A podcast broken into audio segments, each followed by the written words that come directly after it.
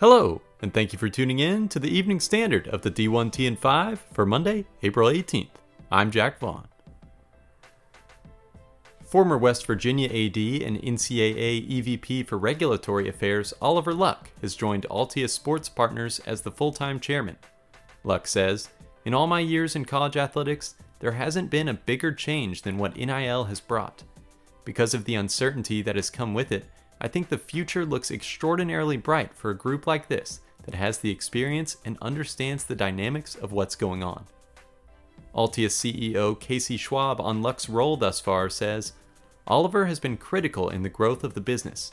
He was able to provide us with a level of credibility that we didn't have. The article does not include full clarity on if the move eliminates Luck from potential involvement in the Big 12 commissioner search.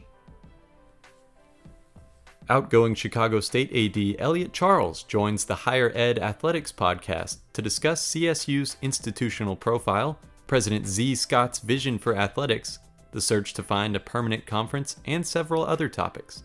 For those interested in becoming the next Cougars AD, Charles agreed to make this podcast available as a resource. Regarding the search process which led to his hire at CSU, Charles said he saw opportunities to, quote, really capitalize on some best practices that I had been trained really well in, and I thought my leadership acumen had been developed enough at that point to be confident as a young leader in taking some of the knowledge I had to serve this student population.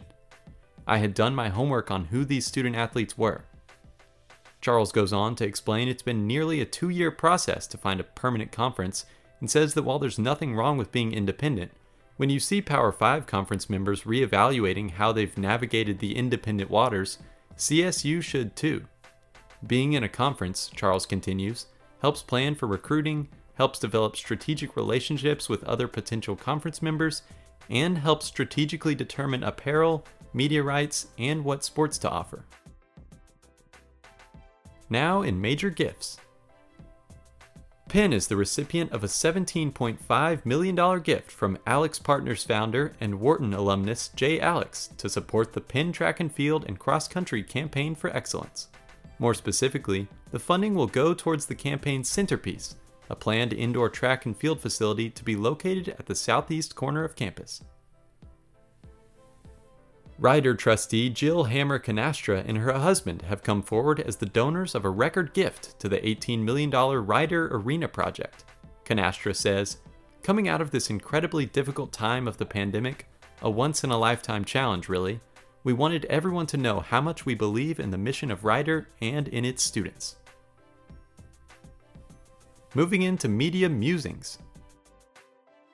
With the Big Ten and Fox agreeing on an extension of their media rights partnership, Awful Announcing's Ben Koo analyzes what is most likely to happen next and contends there is, quote, probably an 80% chance ESPN continues to be a Big Ten partner no matter what. The question is, will anything get peeled off of their existing package, either for Fox or to make way for another partner or two?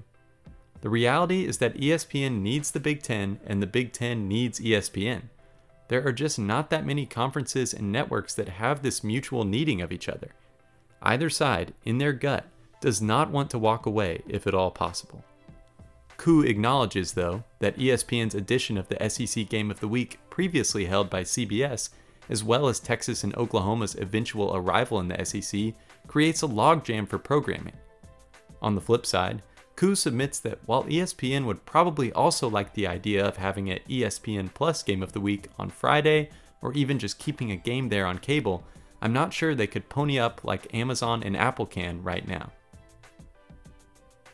Warner Brothers Discovery will become an increasingly aggressive bidder for live sports rights, according to Sportico's John Wallstreet, who cites Crakes Media's namesake as saying the company is now positioned to, quote, offer some things to leagues developmentally outside of their home markets that are not currently available to them. Patrick Crakes adds, WBD will have serious interest in every strategic property in some fashion going forward, even those that in the past didn't fit their smaller but super high quality content portfolio. John Wallstreet explains further Having multiple distribution platforms in multiple markets means WBD can offer rights owners the ability to both reach the masses and the next generation of cord cutting fans. It also means, per Crakes, the company has lots of routes to monetization, using its pay TV alliances and a beefed up digital platform to pay for premium rights. Thank you for tuning in to the Evening Standard of the D1TN5 for Monday, April 18th. I'm Jack Vaughn, and be sure to check in tomorrow morning.